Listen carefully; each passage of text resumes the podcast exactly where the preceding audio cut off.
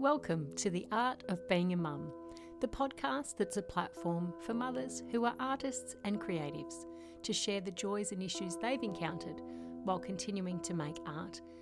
Regular themes we explore include the day to day juggle, how mothers' work is influenced by their children, mum guilt, how mums give themselves time to create within the role of mothering, and the value that mothers and others place on their artistic selves. My name's Alison Newman. I'm a singer, songwriter, and a mum of two boys from regional South Australia. You can find links to my guests and topics we discuss in the show notes, together with music played, how to get in touch, and a link to join our lively and supportive community on Instagram. The Art of Being a Mum acknowledges the Boandik people as the traditional owners of the land which this podcast is recorded on. Thanks so much for joining me. My guest this week is Danielle Kloberdanz, an author based in San Diego, California, and a mum of four children. Danielle was born and raised in the Netherlands. A child of three, Danielle was always interested in children and babies, and she began babysitting the neighbours' children when she was 12. She was drawn to big families and the energy they bring. Danielle was fascinated with children's growth and development and went on to study developmental psychology at college. It was on a trip to the US for her sister's wedding that she met the man who was soon to be her husband, nine months later, in fact. They enjoyed a whirlwind romance, travelling Europe together before being married and settling down. Her dream was always to have four children, and Danielle was determined to make that happen, even in the face of health issues, bed rest, premature births, and miscarriages. But when Danielle finally realised her lifelong dream of having those four children, it was then that she slowly realised that she no longer existed as a person, and her idea of what being a good mum meant was challenged. Danielle released her first book, Inner Compass Mum Finding Peace and Purpose in the Midst of Motherhood, in May of 2021. The book outlines her journey and the life changing experience which led to her new outlook on motherhood. This episode contains discussions around miscarriage and premature birth. Music you'll hear today is from Australian ambient music trio Alemjo, featuring myself, my sister Emma Anderson, and her husband John and is used with permission.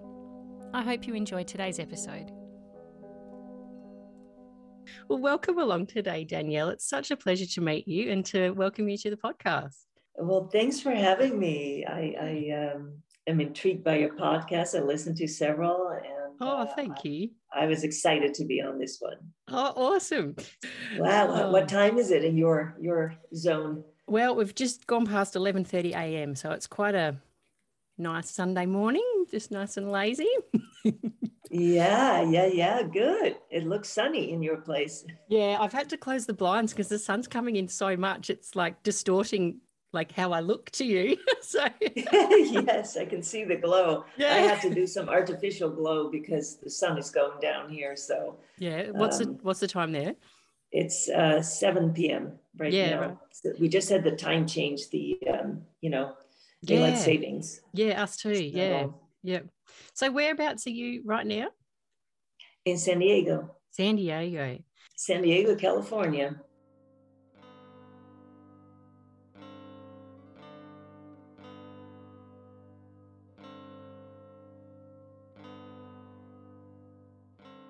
Right now, you're in San Diego, but whereabouts did you start out in life? Well, I was born and raised in Holland, in the Netherlands, and um, I, I, well, I moved to San Diego, or to actually to Orange County, California, um, at the age of 26, barely 26.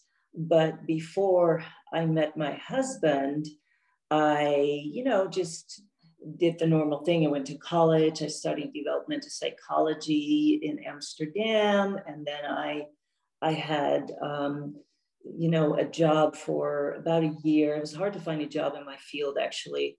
And I worked at a temp agency for a year. And that's when I, I met my, um, my husband during that time.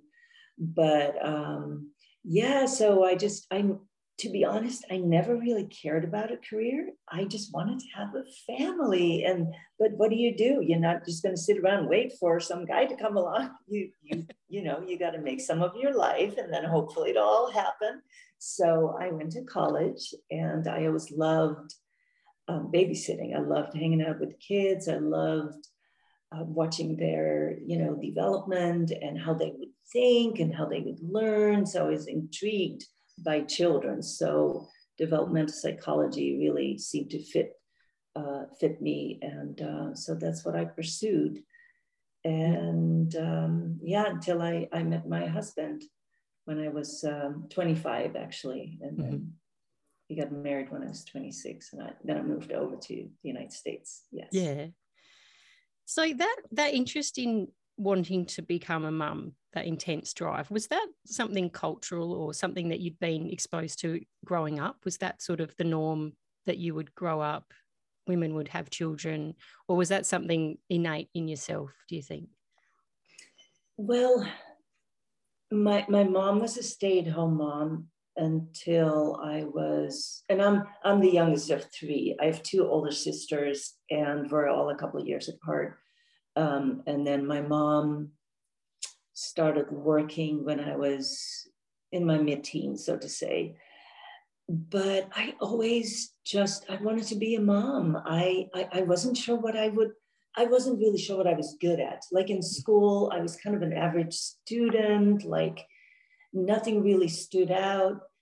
The actually the best the subject I was that was easiest for me was actually English. English is mandatory in middle school and high school, and that was yeah. the only subject that was kind of came more natural to me. and it turned out, ah, came in handy later in yeah. life for sure. uh. But um, I, I was intrigued by by science, but I wasn't very good at it. You know, like math. Oh my gosh, you know, just just not my thing. Mm-hmm. Um, so I, I was like, what am I good at? What is my passion? And then I started babysitting the family across the street from us when I was like 12, just an hour so mom could do groceries. And I just loved it. And um, they they had a big family. They ended up having five kids. And the parents themselves were from large families. So hmm. whenever there was a birthday party, I, I was invited, and the whole house was just filled with this wonderful energy. People were laughing and having wonderful conversations, and everybody just seemed happy. And um, I just wanted to create a big, happy family for myself. Yeah. And that's all I really wanted. I just wanted to be a stay at home mom, and I thought I would thoroughly enjoy it. Well, it, it, we'll talk about that later. How, oh, dude. How, you know, the, the life that I wanted happened. And then you know, mm. it turns out, is it really as fulfilling as I had hoped it would be?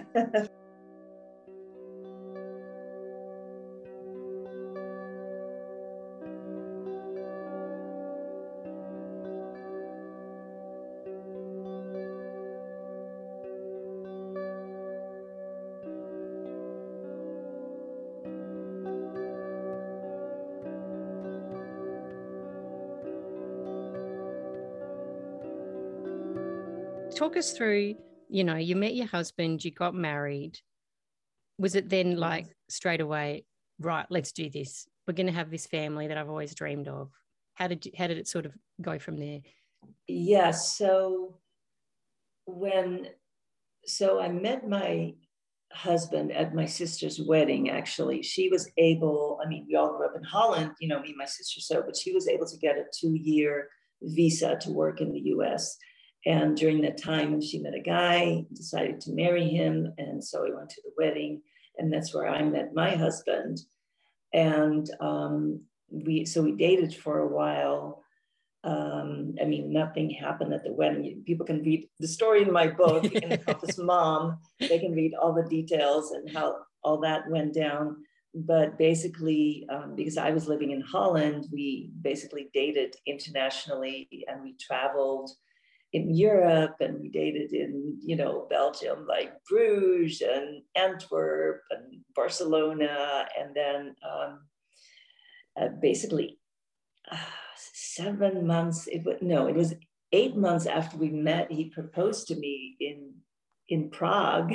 so, and the next month we were married. So, like within yeah. like nine months after we met, we were married, and we we we did, and and then a couple months later was able to immigrate. Um, yeah, we were married in February and I immigrated in April. So that all happened really fast. And so we decided to wait a little bit with having kids because also my husband wanted to get his master's in business. So we decided to just get that out of the way before we'd have kids and enjoy a little bit more freedom before, you know, babies would arrive and mm-hmm. get to know each other even better because we only knew each other nine months. But I will say, when you travel together, you get to know each other really fast and it's either going to work or it's not and it was going to work. So um, we we were just both convinced you know once you know you just know. Mm. and um, we just celebrated um, our 24th wedding anniversary oh congratulations. so. It's a true out. love story isn't it? It's a real love so, story. I love that yeah oh, yeah yeah. And, and, my husband comes from a large family, by the way. Mm-hmm. I was thrilled to find out when I met him and we got to know each other that uh, my husband is one of eight children. He's number five. And I just loved it. And his older siblings already had kids. And so mm-hmm. every family get together was just filled with, you know, that same kind of energy.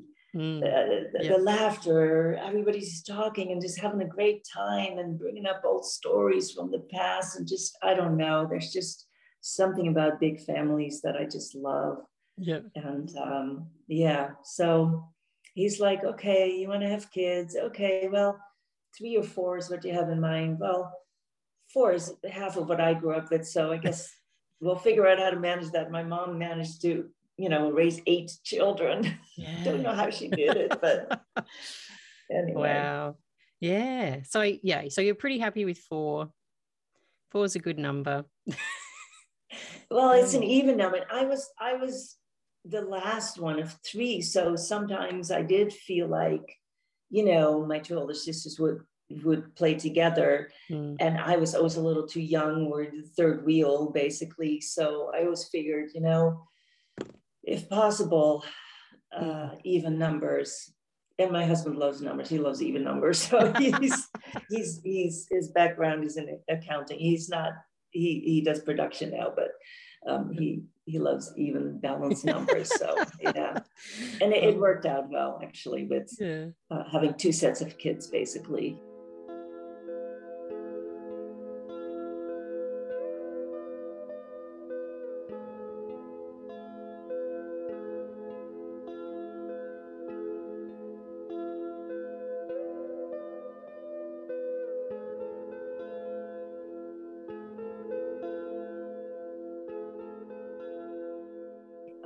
So yeah, tell us are, tell us about that. Yeah. Yeah, the first two are close in age. They're 19 months apart. And um, and then I will tell you after the second one, because I always had complicated pregnancies. Mm-hmm. I was put on bed rest. I had preterm labor with every every child. With the first one, I made it to 38 weeks. So I thought, well, maybe it wasn't that big of an issue. Maybe will be fine. So um, we tried for another one, and I, I got pregnant um, fast. And so um, they're 19 months apart, but I was definitely put on bed rest again with the second one. So mm-hmm. she was actually born five weeks early at 35 um, weeks. Mm-hmm. But but did fine. She was in the NICU for uh, like eight days, I think, and then she came home. Um, so that was a bit like, oh wow, that's you know, uh, you know, second pregnancy, and now you know we are preterm here, mm. but 19 months is is a bit challenging. I think any parent who has kids close in age knows that you probably will have two in diapers for a while. And then there's this sibling rivalry that really was an issue. And um, it, it's a lot. Um, so I actually thought, oh, and at the time, my husband was really busy. Like he, he worked 60 hours a week. He traveled a lot. So I felt like I was a single mom. Mm. So after having two, I thought, there's no way we can have more kids. I can barely manage two. What was I thinking? Wanting to have all these kids. There's just no way. But as um, life went on and the kids got to be a little bit older and, you know, out of the diaper phase and things mm-hmm. like that, I, I did start secretly longing for another baby. There's just something in me that said, I don't want to be done having babies. Yeah. There's something about having babies, and I don't know, I just didn't want to be done. And then actually what happened was I had um I had just a regular, you know, blood work done, just a doctor's appointment, just to annual checkup or whatever. It was just like, hey, we haven't checked your blood in a while. Let's just see. And it turned out that um, my platelet count was really, really low.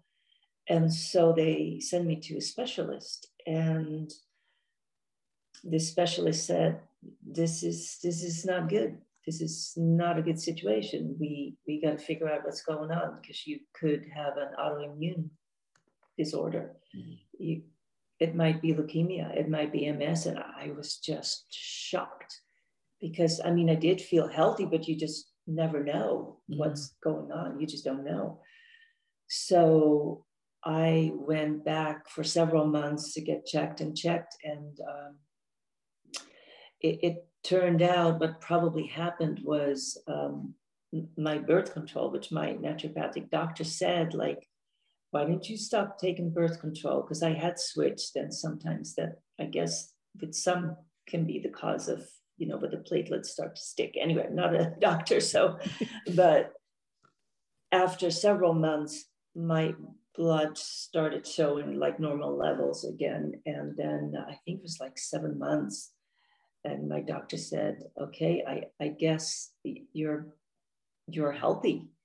It yeah. must have been that. And you know, um, you have a clean bill of health. And um, I remember sitting in my car after that appointment and I just started crying, like, oh my gosh, you know, like this is like a miracle because, you know, I had so much fear like, what if I have a disease? What, what if I have something that's really life changing or, you know, um, potentially worse? So, and I remember it so well that moment because um, I think our youngest was about two or three, uh, two years old. And I thought, well, what do I want to do? You have a second chance of living a healthy life. And I just remember, uh, I know exactly what I want, and I, I want, I want to have more babies, and I want to stop living in fear because there are no guarantees in life. There really aren't. You don't know what tomorrow is going to bring. So I figured I might as well go for my big dream and figure it out.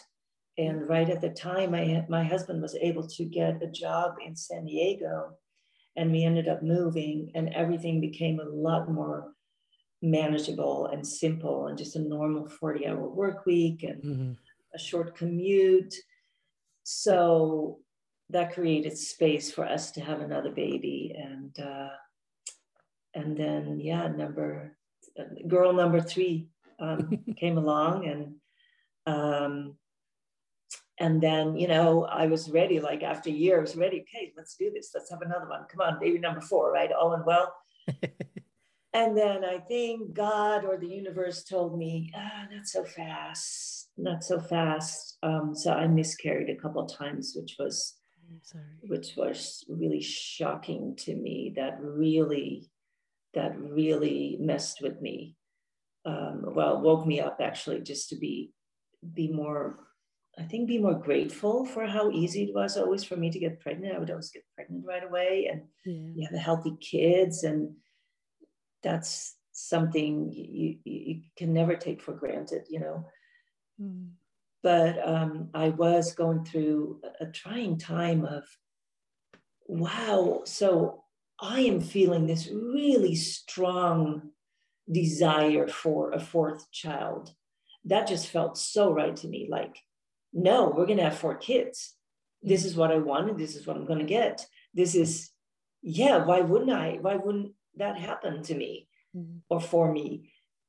And because of the two miscarriages and because I get pregnant right away, I'm like, I need time. I need to figure out, I need to get some answers. And I was already very spiritual. And what I do is I basically ask the universe, guide me, show me, what am I supposed to do? Give me some answers. Mm-hmm. And um, I knew I, I, had to just give it some time. I'm like, I'm not gonna, we're not gonna try for a few months, several months. We're just gonna wait. I'm, I'm trying to think about it and just just give it maybe even half a year and then we'll see if I get any signs, if I change my mind. I don't know. Mm. And then pretty quickly after I decided actually to just wait for a few months, I had this dream. Um, I I don't know if I should go into all these details. It's all in the book, but yeah. it, it, basically was. I, I was at this convention, and there was this Native American chief, this very wise man that anybody who had questions, he could answer like he was connected to God, the universe. He, he would just channel the answers. And I was waiting patiently for my turn. And um, I kind of closed my eyes, kind of meditating. It was all in my dream. And um, of course, I knew what I was going to ask like, are we meant to have a fourth child? Because I believe you can want something, but I also believe it has to like integrate with what maybe the universe wants for you or mm-hmm. there's some mystery around that like what is free will? What is destiny? What are we meant to do here? So i just wasn't sure. Anyway in my dream when i finally knew it was my turn to ask this chief i opened my eyes and um, the, it was kind of weird. You know how dreams can be kind of weird. The chief was not there, but there was this big poster that said, Yes, of course you're meant to have another child. Just don't wait. You need to try now. And I'm like, Oh my gosh. I woke up and I'm like, oh, God. Wow. Oh my gosh. It's here. This is it. And it's, I don't know any any listener who who's worked with dreams before and ha- has had these guiding dreams. The energy that comes from these dreams, it's so different you feel transformed. You wake up and you know this is different. This is not just, oh, you're just processing your day to day, your worries, your anxieties. This is mm. this is a lot more. And you just know this is it. I have to follow this. And yeah, sure enough, nine months later, we had our baby boy. so it's oh, what a great like I, I I do live my life that way. If I if I'm stuck mm-hmm. and I don't know, I throw my, I know there's an answer for me, and I throw it out there in the universe to God or whatever you want to call it. Mm-hmm. And I just expect an answer to come, and it, it always comes. You just got to learn to receive it. Yeah, that's it, isn't it? About being open and allowing it to come and not questioning or not trying to second guess. It's just, what do you have to tell yeah. me? And just waiting for it to to come yeah. it does. If you yeah if you're open to it you'll you'll get it. Yeah. Yeah. Yeah i'm a big believer in that too. Yeah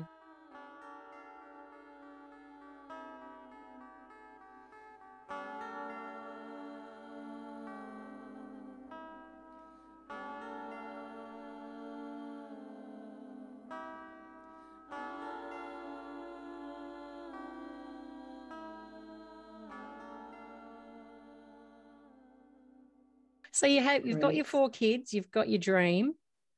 And then how did things yeah. go from then?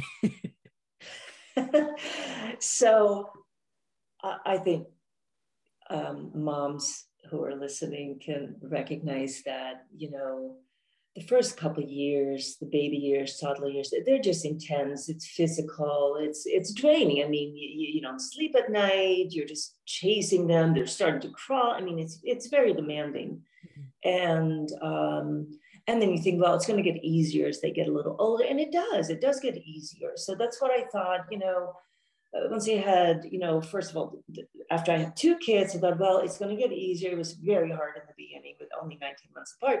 And then it got easier. And then, yeah, we added more kids. So I thought, okay, it's a lot. I got a kid in elementary school and a preschool, and then I got a toddler at home and a newborn, but it's going to get easier. We're going to get through this. And many others have done this before me.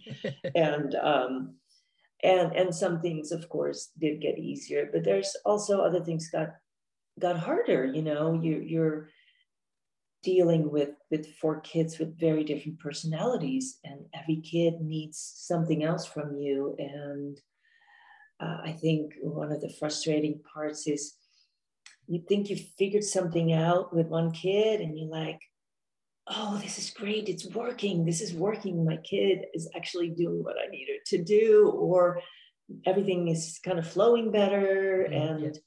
you try to apply it to another kid, forget it, it's not going to work. Or yeah. two weeks later, a month later, the same system, same approach, it's just not working anymore. So you constantly have to like reinvent yourself or something. Mm and so um, it it was harder and uh, or in different ways yeah. and that feeling that i was l- looking for and longing for of like ha- creating this basically this this house full of joy and these kids running around and being all happy and bringing me joy and liveliness and you know the whole purpose it, yeah, there were moments like that, absolutely, you know, but not enough for me to say, yes, now I have exactly what I wanted. Technically, I did. It looked like that on the outside. I had exactly, I could list it great husband, healthy kids, great neighborhood, beautiful home, good schools, and something was still missing. And I wasn't happy. And I, for the longest time, I would beat myself up stop being so ungrateful. Be grateful for all the gifts in your life. You should be happy. You should be happy. You should be happy. Why are you not happy? Mm.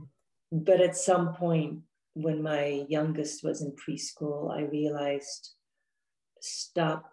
You got to start listening to yourself because if you don't make a change now, you're going to end up being bitter and unhappy and resentful. And you do not want to go, you don't want to be that person. Mm. So that's when I went on my my journey of getting some answers of how I would um, make some changes in my life.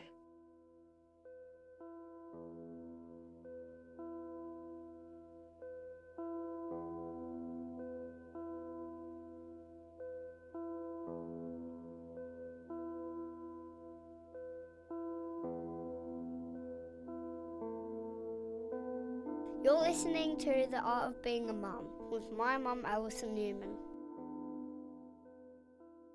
Four kids, you've outlined, you know, all at different stages. It's also demanding. Like, where did you actually fit in there? Did you feel like you were just that you existed only for your children? That was the only thing that you did was meet the needs of your children? Basically, yeah, I, I, I basically always wanted to be a mom. So now I know the way I define being a good mom, and I'm connected to a lot of moms um, in especially in my neighborhood, and basically I now know why I got so stuck and why I wasn't as fulfilled with my situations because I the way I defined what it means to be a good mom Mm. And that's how we get stuck. that's how I got stuck. I yeah. define being a good mom as someone who you got to give everything to your children and you you just do everything, maybe not do everything for them because you know they, they got to learn to do things on their own, but you know, you you create that family, you create the memories and you um, you know you drop everything and you you make sure they go to the birthday parties and they they go to, to try different sports and uh, music and and everything because you give give give because mm. that's a good mom because uh, when you're a good mom you make sure you you give them the right education and that they do really well in school so you support all their education their school and if they need anything you're right there mm. talking to the teacher, whatever it yeah. takes to give this child and all these kids the best possible situation so that they can go to college and have mm. a good career later on because then they'll be happy. And yeah. then and I didn't realize that that's where it all came from until I had my spiritual awakening a few years ago. It was all because I thought if they did well and checked all the boxes, you know, the boxes of graduating high school, mm-hmm. going to college, graduating there, finding a good company to work for, yep. getting married, giving me grandbabies, that would mean that I had done a good job as a mom. And when I had my spiritual awakening, I realized all the flaws in my thinking because it's just not true. It's just not true. Mm-hmm. And it doesn't mean the opposite is true. Like, yeah, that because yeah, we all influence our our kids' life. We influence everybody that who we meet, who, who whose lives we touch. We do. Mm. But when I had my awakening, I saw that the picture is so much bigger than we experience in our day-to-day life or at least that than what i had experienced in my day-to-day like it's like almost like i i used to have tunnel vision and then even the the narrow vision i had of my life and life in general was also tainted by this lens that was so colored by life experiences, by biases, by judgments, by your culture, by how you mm. grow up. Yeah. So um, when I had that that awakening, uh, which just basically happened in broad daylight in my kitchen, not being under the influence of anything. Everybody's like, what did, what did you smoke? What did you drink? I'm like, nothing, nothing, I swear. Uh, yeah.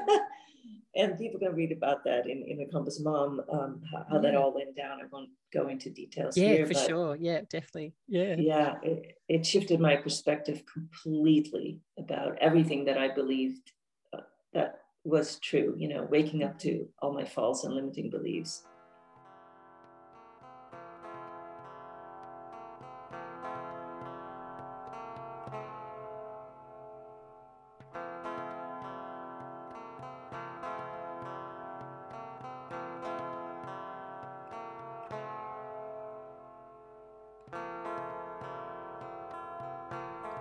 Yeah. So when you had that, how did you then make the changes? I suppose, like it's like you say, you had this moment, and it's this. You've you've had this. Uh, I don't know what the word is. Epiphany. It's you've realized how you can live your life in a different way to mm-hmm. to to feel, you know, meet your needs. I guess. Um, were you like practically then like how did you think oh how am i actually going to do this i suppose um, that's a big question, I suppose. But yeah, well, let me let me try to answer that because about a year before I had that awakening, I had already decided that I needed to make a change. I think my youngest, my son was about three years old, and I already had recognized or acknowledged that I'm not happy. Stop denying it. You need to make a change because this is not going to get any better automatically. I have to, uh, and I didn't know how I was going to make a change, but I realized what I was, what I was craving was silence. I just needed solitude, just silence, and not all the mommy, mommy, mommy, mommy. You know, it is just mm. constant. They always need you. As soon as they see you, for a while, uh, this has just always been fascinating to me. They're playing nicely in their room. The door's open. So you walk by all of a sudden they realize, oh, I need mom. Like, no, you didn't need me for like half an hour. You didn't need me. Yeah. And I'm walking by and it's like all of a sudden they need you. They need you for yeah. whatever. They'll come up with something. Mm-hmm. they make it up on the spot. They just need mom. Yeah. So anyway, I was really craving just solitude and I was craving reading books again. Mm-hmm. I was never a big reader. Um, but I was always interested in spirituality and psychology. And I hadn't read a book in 10 years or so because mm. when you have kids, you, you don't even want to. I mean, I, I talked to a lot of moms who are going through that now. I mean, I, I published the, my book a year ago almost. And um, a lot of moms with, with young ones, they say, I have your book. I just, I just can't get to it. I, I and I'm like, I hear you, I hear you. So I actually yeah. recorded an audiobook because mm-hmm. moms can listen to audiobooks or podcasts while they're folding the laundry or commuting to work or whatever. So yeah, uh, that'll help solve that. But yeah, I, I, I didn't I didn't read a book for like 10 years and then I was craving oh information and getting that mm-hmm. inspiration again. Yep. Um, about you know, so I started reading, and then um, what actually happened was I was so intrigued by what I read um, in these books. I started taking notes. I started journaling about all these amazing insights. It was like it was like I had been asleep for 10 years and also there's a whole new world out there that doesn't really have kids in it. And it's like so amazing. And I was just inspired again. Yeah, yeah. And so yeah, I that's how I started to come alive again, reading mm. and journaling and even doing a little bit of art, drawing, a little bit of painting again. Yeah. And just taking time for myself.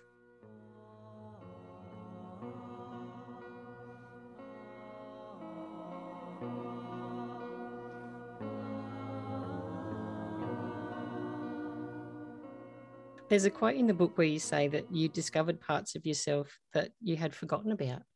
And that would have been just an incredible thing. Like you say, you got back to painting and creating. Did that sort of take you back to a time where you didn't have children? Did that? yes, yes. And I think the biggest thing that has to do with creating art is its flow you need and you need time to get into that flow and it's when you have you have kids at home forget it. You know every few minutes you're going to be interrupted and that's you just can't have that flow. So um, when when my youngest started going to preschool and kindergarten i had just more time. And of course i, I was very i realized i was very lucky that I was able to stay at home with my kids and that I didn't have to have a job outside of the home, a, paying job outside of the home. Um, so I could actually do that and take some time um, to myself and just schedule it. I had to schedule it, like schedule a block of a couple of hours a week to make sure it would happen because it's still busy. You know, you're doing all kinds of stuff. Oh yeah, that's family it. going. Yeah, just because the children aren't there doesn't mean that everything stops. Yeah, that laundry keeps on coming somehow. Oh, yeah. yeah. oh, that's funny. It's actually funny when you say about laundry. That's like the bane, I think, of every mother's existence. It just doesn't stop. And one day I was complaining about it to my own mum, and she said, You know, one day you're going to miss doing their laundry. And I was like, Okay, mum, all right. Like I could see that she, that was her saying, You know, yes. you grow up and you move out and we miss it. So I thought, righto, don't take it yeah. for granted. Like you're saying before, don't take things for yeah. granted. Yeah. Yeah. But still, it's okay. Oh, yeah, uh, I, I hear that too from I, I remember people saying, well, one day you're going to miss this. And that. Yeah, but I still, I'm struggling right now. Exactly. You still got to do it. Sleep deprived and still, yeah. and I think it's okay for moms who are hearing this who are overwhelmed because you, I think all moms go through this stage, but they're just overwhelmed. Mm. And when somebody tells them, one day you're going to miss it, so try to enjoy it. And it's like, no, you're not listening to me. I'm overwhelmed. It's okay to feel overwhelmed and and don't feel guilty about it. It's mm. it's part of the journey. It's it's okay. It's a lot. Raising kids is a lot, especially mm. in today's world. It can be overwhelming. Yeah. Um, compared to even like 20 years ago. Like we're living oh, in a very different world. Yeah, that's for sure.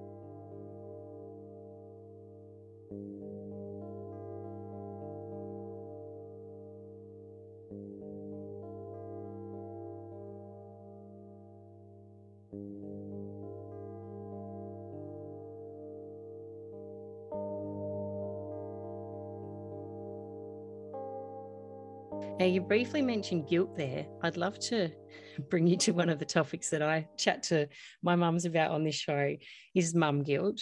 Um, and I always put it in air quotes because I know it's a it's a yes. contrived word that I feel like our our social media society has made this this special word hashtag mum guilt. Um, yes, that you know that experience for you. How do you, how can you sort of relate to that that mum guilt? I, I have definitely had my um, my share of mom guilt a lot, actually, um, especially when you have four different kids, and some some kids just need more support than other kids, and um, it's kids don't come with a manual, first of all, and when you really think about it, I, I think somebody once told me that there are more parenting books than dieting books. And to me, that only tells you one thing. Nobody has really figured it out yet either. Otherwise, there would be one book and we'd all be reading it. Yeah. And so nobody has figured it all out. We have to just keep learning as we go. You can read all the books you want before you have that baby and you will never be prepared for what is to come once that baby is there. You never will be. So you just do the best you can. You figure it out. But in the meantime, we definitely go through. I think I can't imagine any mom, unless they're enlightened moms who figured it all out. But I think all moms go through guilt. You go to bed at night and you're like, why did I raise my voice? why did I not bite my tongue? Why did I say this? Why did I, or should I, I should have done this, or I should have done that. Should I have done this? You're constantly doubting yourself, like wondering if you should have done this or that. And, and you just feel guilty, like, um, because you're not sure what to do because nobody well nobody will tell you that's not really the right thing because we, we don't even well, sometimes we want people to tell us, but on the other hand, um, one size does not fit all. Um, it's a thing that I've been frustrated with before when you see titles of books and it sounds like, oh, 10 steps to raising happy kids or well-adjusted kids. And it, for some, for, for kids who have uh, well-integrated brains, um, for example, the the like the sticker system or the reward system, you know, to to get kids to maybe clean up their room and do their chores. For kids who have well integrated brains and who are balanced, it works like a charm.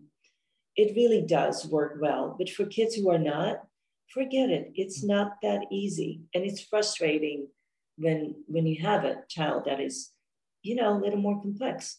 Mm-hmm. And um, I know there's a lot of moms out there who struggle with that. Like, well, it doesn't work for my kid, or you need to have a lot more layers to that system of support to have somewhat of an effect.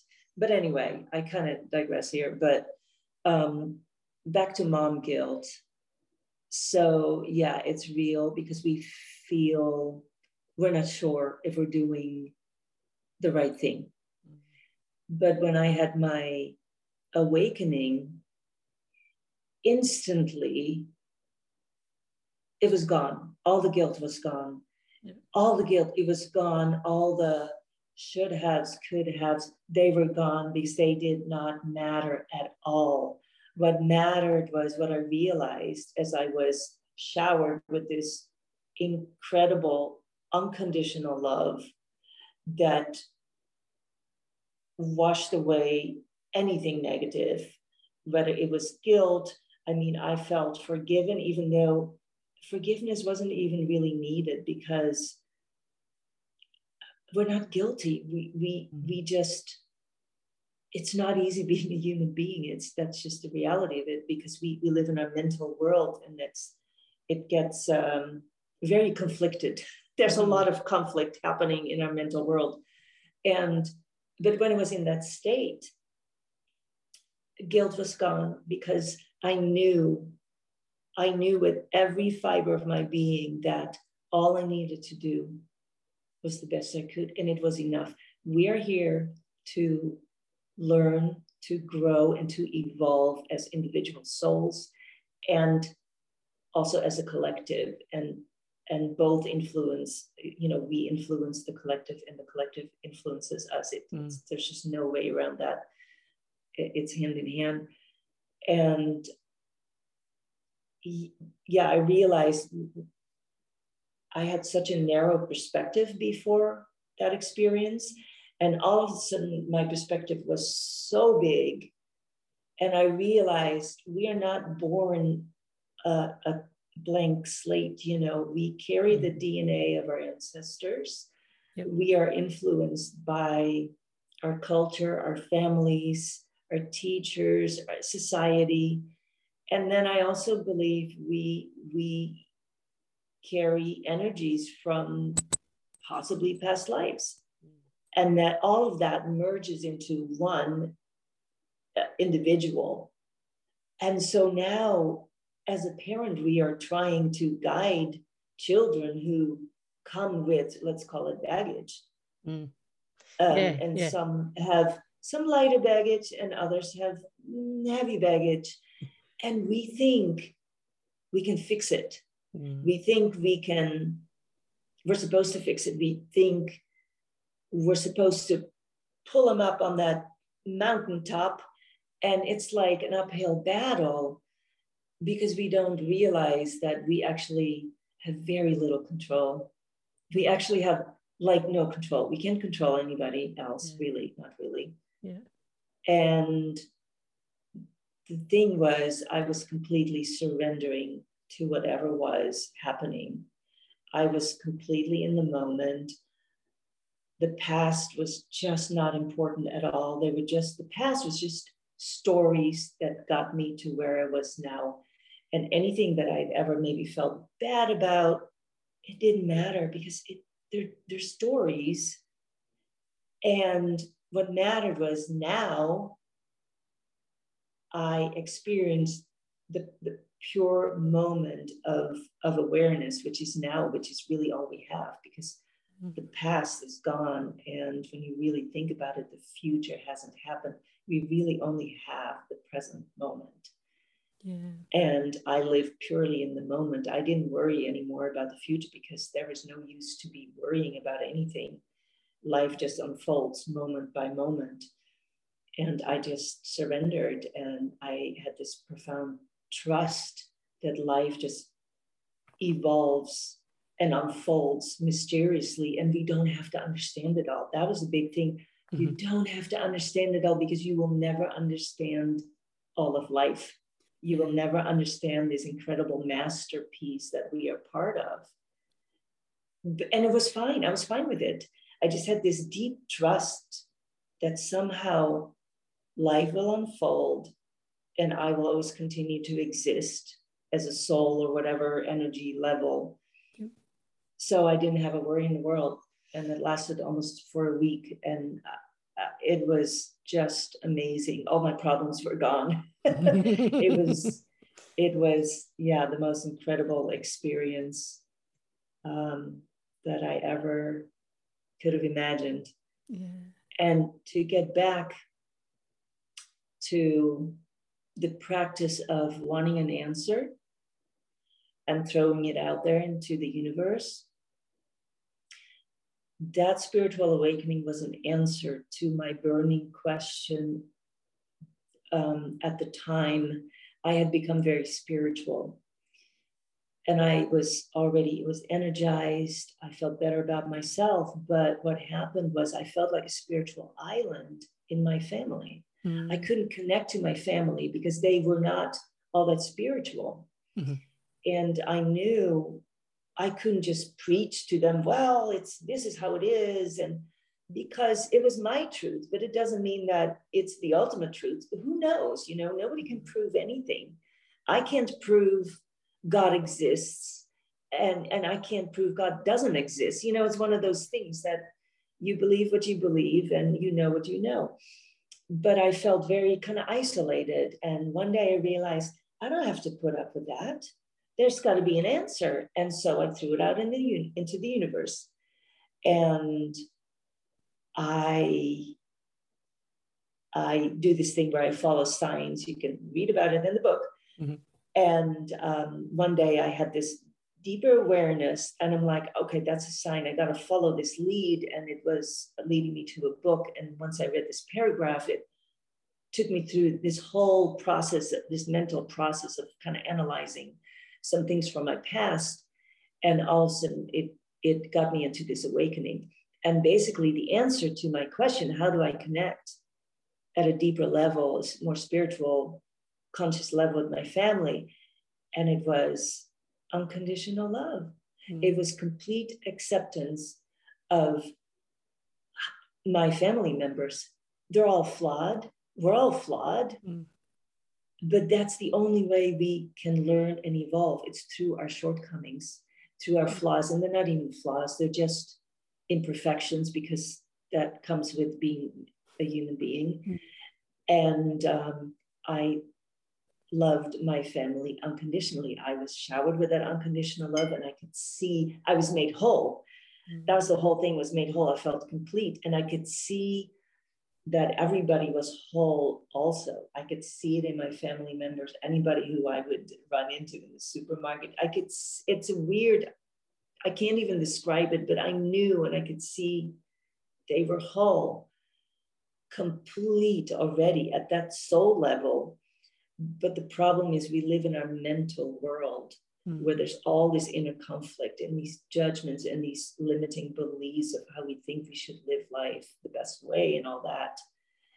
But it's so flawed and it imprisons us really. But that's mm. part of the whole human journey.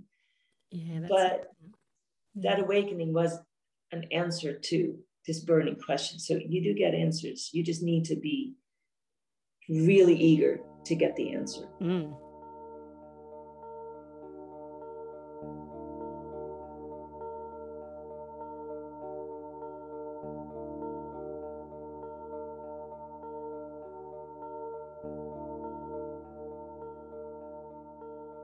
So then, how did your relationships with your family change? They would have been able to notice the way that you know mum was now. Things are a bit different. Did that?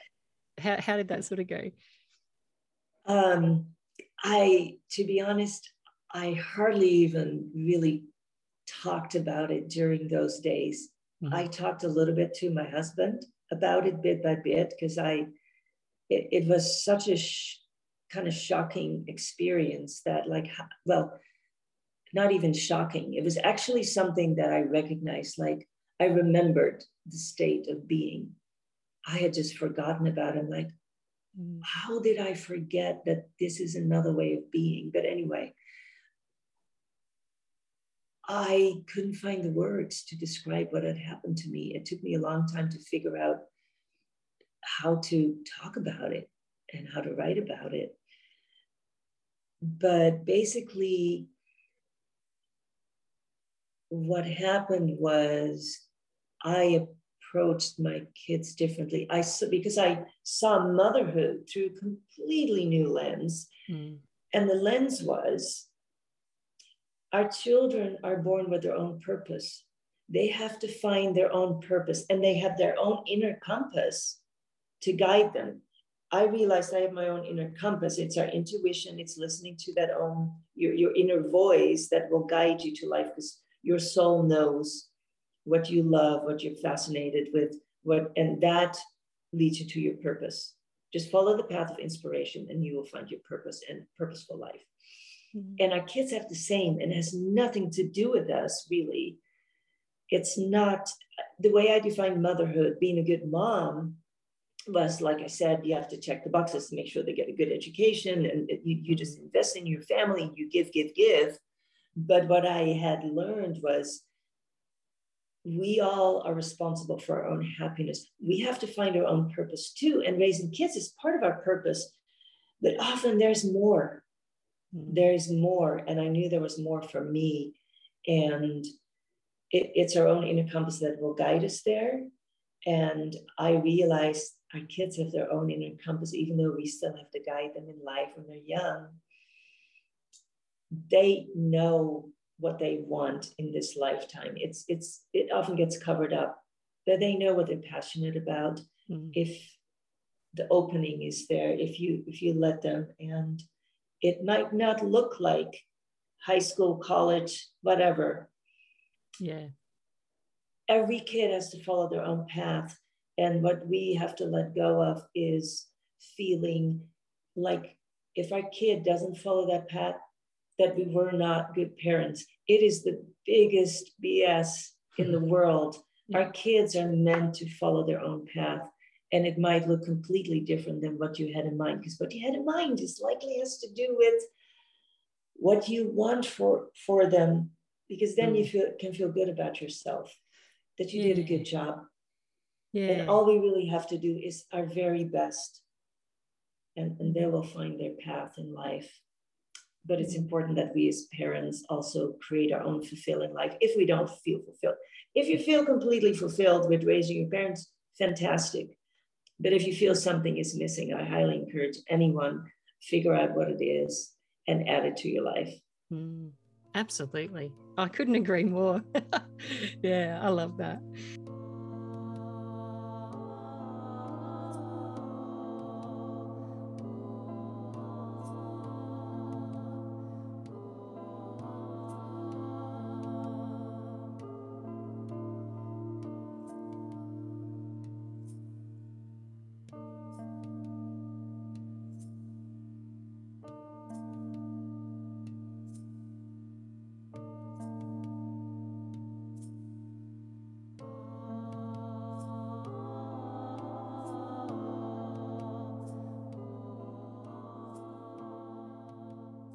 So they would all be at the age where they would be aware that, you know, mum's written a book, mum's put a book out, mum's a, you know, published author.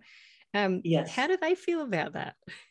They, it's it's kind of curious. They they like it. They kind of accept it, or actually for a while, because it took me six years to write it. Basically, I had I the funny thing is I had already started writing my book before I had this awakening because I had done so much work where I allowed myself to simply pursue what excited me. And I started thinking about, gosh, I want to write a book. I want to integrate all these wonderful ideas about spirituality and psychology that I get from all these different books and integrate them into my own book and then write about my own experiences and insights and whatever. So and after you know my ego shut it down many times like you're not going to write a book forget about it. Who do you think you are? You're going to be a failure. You'll never succeed. Yeah. Uh, you know one morning i had a deeper awareness and i knew you are going to write this book. This is what you're supposed to do. So i started slowly figuring out what i wanted to write about. And then a year later I had this spiritual awakening. And for a while, I thought, there is no way I'm going to write about this. Forget about it. There is no way. I'm going to stick to what I wanted to write about in my book and forget about it. This is impossible. People will think I'm crazy if I write about this stuff. And lo and behold, of course, I started realizing no, you need to find the courage to, to write about it. So the whole process basically was six years. So mm-hmm much of my youngest kid's life is like mom is writing a book mom is writing a book so they were waiting and waiting and finally the book is published and this yeah. and that and um, it, it's kind of interesting because uh, we we have a lot of families in our neighborhood and then um, just the other day my 13 year old came home and um, she said yeah a friend of mine she said, uh, yeah, her mom had, had read your book and she really liked it. And I'm like, oh, that's great. You know, like, so it's, it's kind of weird. It's like in our community and, yeah. And um, yeah, so um, yeah, they, they like, they just now think it's, it's normal. Yeah. Mom, mom wrote a book and she's doing podcasts and now she's got an audiobook coming out and she's getting into life coaching, which is really my passion. Yeah. Um, so yeah mm. it's interesting definitely yeah.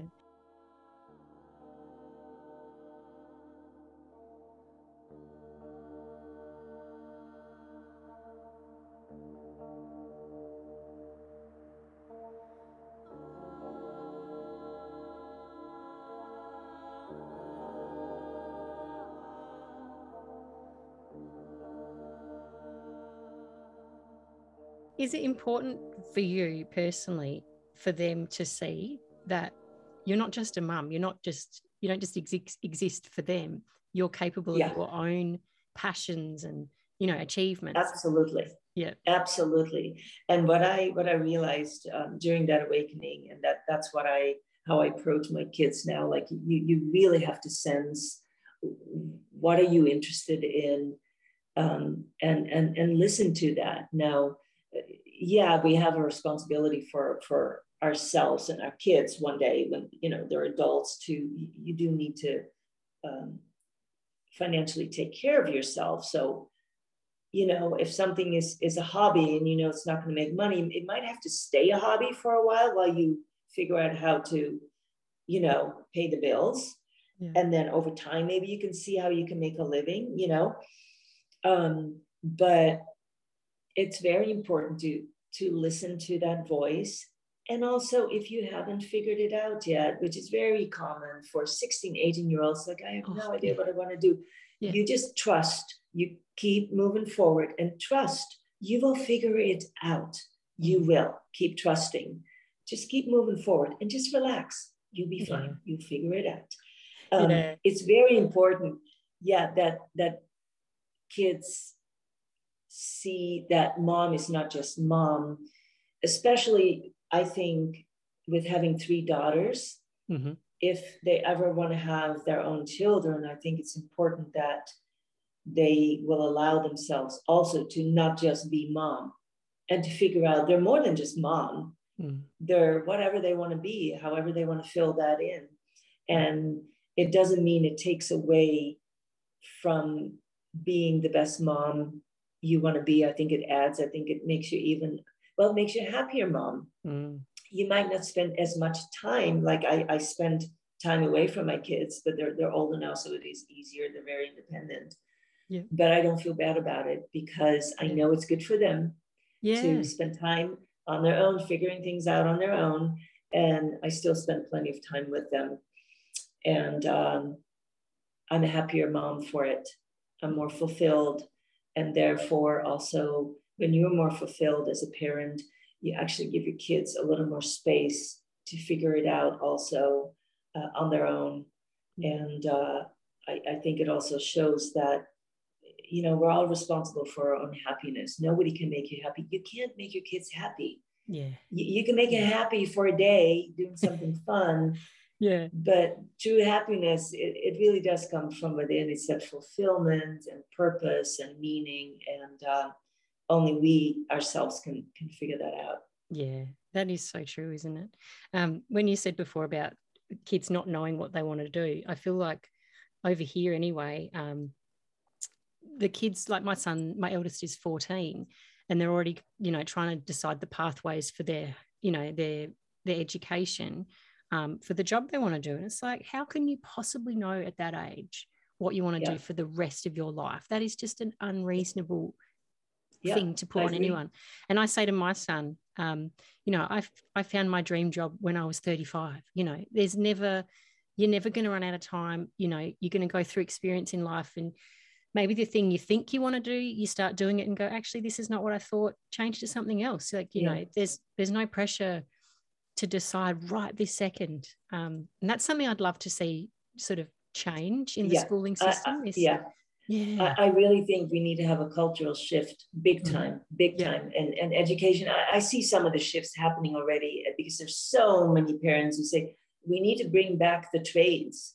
Yeah. You know, we're, we're, we're like, for so long, we have been preparing all these kids for higher education, but not all kids want to do higher education they want to work with their hands they don't they, they don't want to dive into all these these books and read and mm. they, they're, they're just, and not all kids are meant to do that and yeah we, we have yeah. to change as a society really yeah. and and and put the same value on on a trades education and a four-year college degree really mm. that's what's got to shift um, and we also tell our kids that just keep moving forward, make the best decision at that moment, and just know that uh, allow yourself to change your mind. If there's a, a mm-hmm. gift you can give yourself, is to allow yourself to change course. If you get stuck, like, well, I want to be a, let's say, I want to be a doctor, and um, from a young age on, and then you get older and you you realize the reality of it is not really what you want to do but now you've kind of painted yourself in a corner like yeah. i have told everybody for years i want to be a doctor and then it becomes so hard to acknowledge you want to do something else mm. because now you have to do maybe with family that's like what you always want to be a doctor and now you want to do something else mm. so we tell our kids always be open-minded and allow yourself to change course if you really feel this is not the right direction anymore mm. you know and, and, i do think kids just need more time mm. and they need to have more fun too. And, oh, and more hands-on classes. Yeah. They got to bring the trades back oh. into the classroom you know? It's so true and, and they are doing that. I'm seeing the, the yeah. shift a bit but it needs yeah. to happen more. But that's the thing like you're always going to need someone to fix your roof or you know carpentry. You're all, we're always going to need people to create with their hands you know? Yeah. Someone's got to yeah. unlock the toilet or you know yeah. yeah. So yeah, Absolutely. we need that. There's, and a, a, great saying. Some one of the ladies I had on my podcast said, "We can't all be astronauts. We we have to have a yeah. balance in life." yeah, it's about yeah, acknowledging absolutely. that. I think. Uh, I've always found it fascinating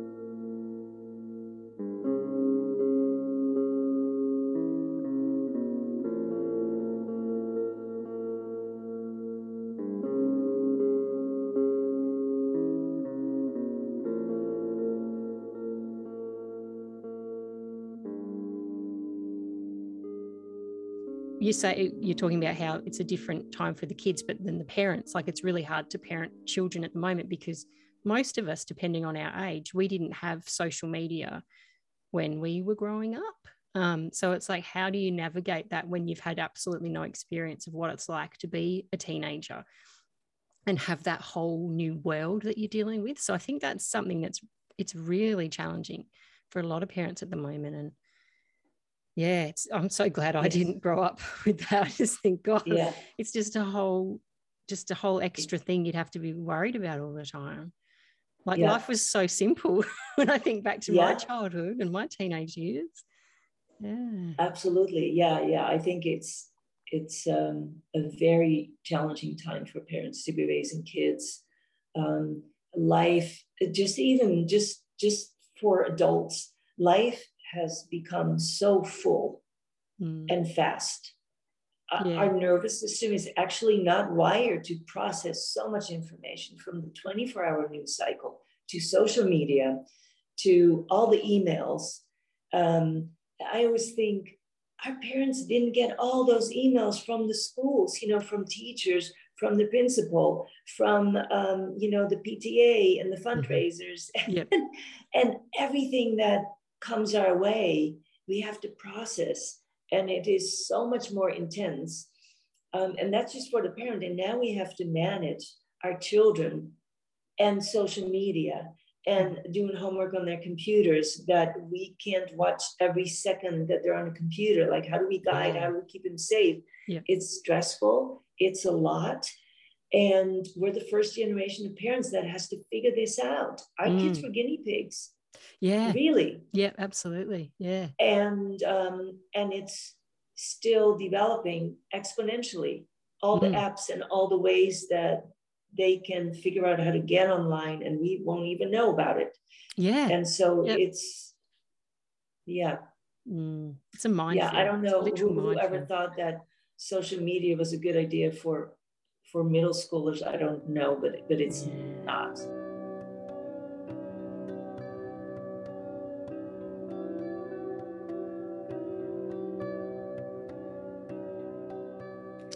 talking about your um, coaching that you do now, do you want to just share a little bit about that with us? If you know anyone's listening that thinks that this is something that they'd, you know, benefit from, can you share a little bit about what you do?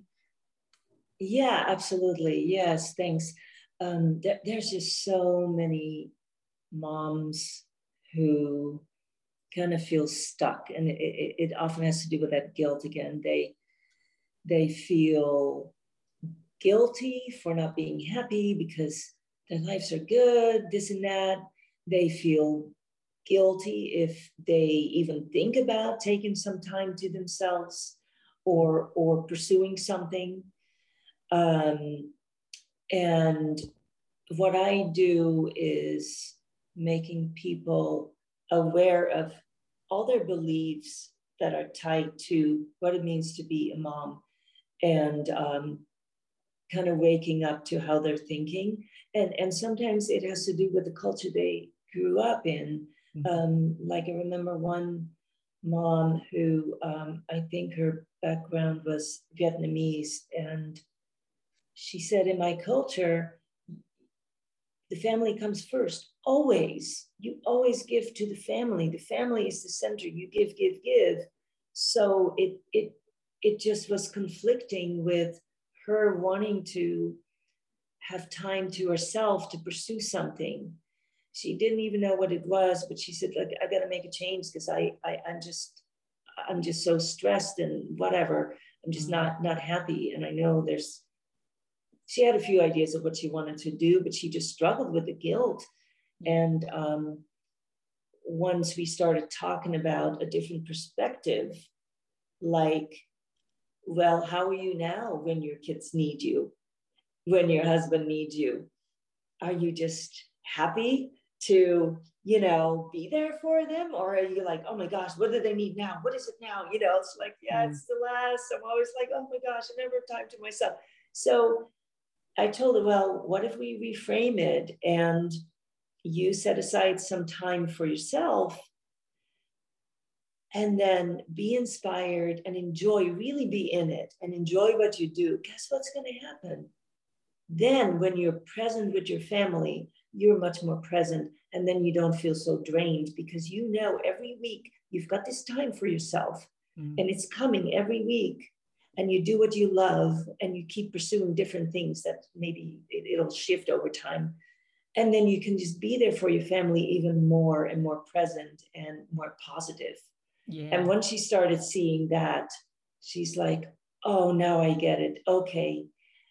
Okay, that's compatible. Okay, I can still like honor my culture and honor what I need. Mm. You know, so it's always about finding the right perspective that is healing because we're, we're often just not seeing it right, you know, because we have ideas and beliefs and limits, uh, limiting thoughts mm. and it's about uncovering those. And I, um, yeah, that, that's definitely a passion of mine to help yeah. help moms yeah. find the right perspective and and then help them pursue what they want to pursue. Yeah, that's wonderful. Good for you. That is just yeah, really wonderful that you can pass that gift on um, for the you know that amazing Thank experience you. that you've had, and then you can you know help so many other mums and and then that helps you know it goes down the line like you said before we're all connected yeah you know it's best you know. because i had to change my perspective.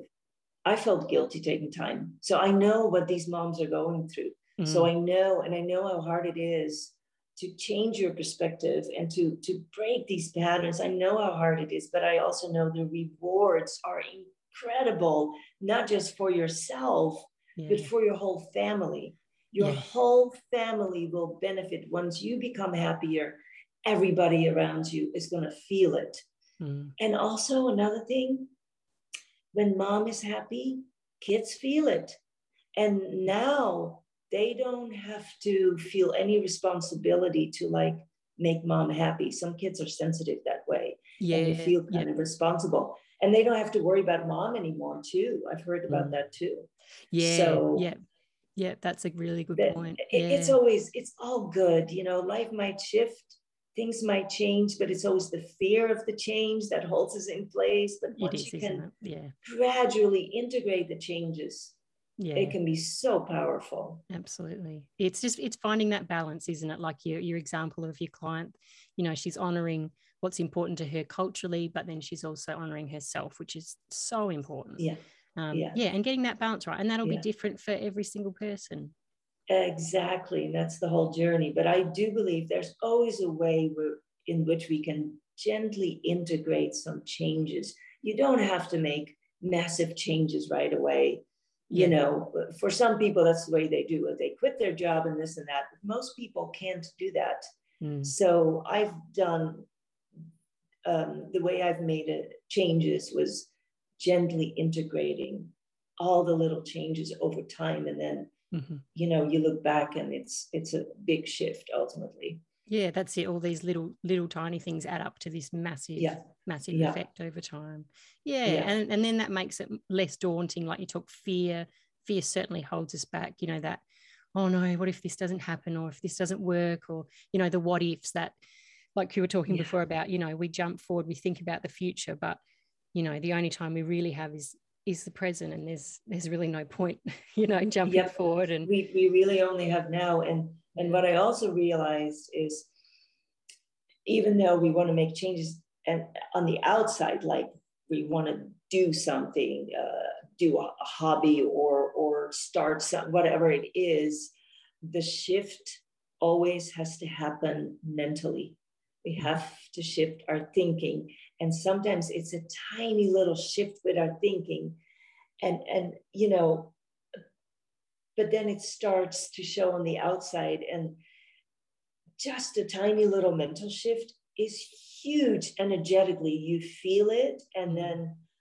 the world around you starts to respond differently. It's a fascinating process. I've experienced it. All of a sudden you meet different people you, Mm. you, you find yourself in different situations that actually support what you want to do and, and it just Mhm. opens everything up with just tiny little changes that you're making basically mentally it's the Mm. mental shifts that you create and then it starts showing up in your out in the outward you know in your world yeah absolutely yeah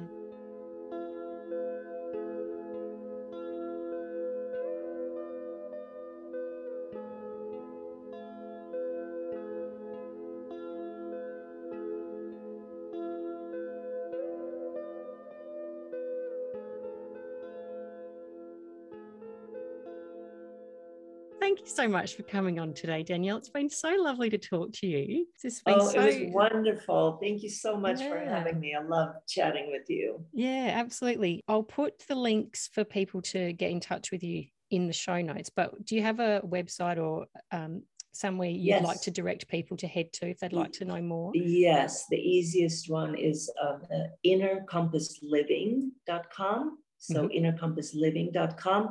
And they can also reach me at innercompassliving at gmail.com.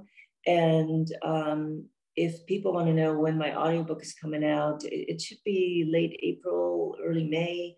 Um, they can sign up for my newsletter. That's on the website, and then they'll get my newsletters and a blog and Great. whatever. They'll they'll be in the loop on the latest. So innercompassliving.com.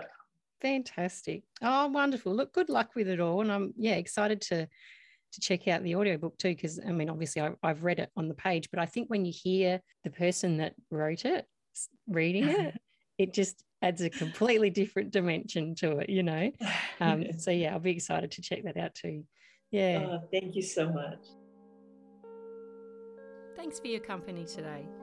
If you've enjoyed this episode, I'd love you to consider leaving us a review, following or subscribing to the podcast, or even sharing it with a friend you think might be interested. If you or someone you know would like to be a guest on the podcast, please get in touch with us via the link in the show notes. I'll catch you again next week for another chat with an artistic mum.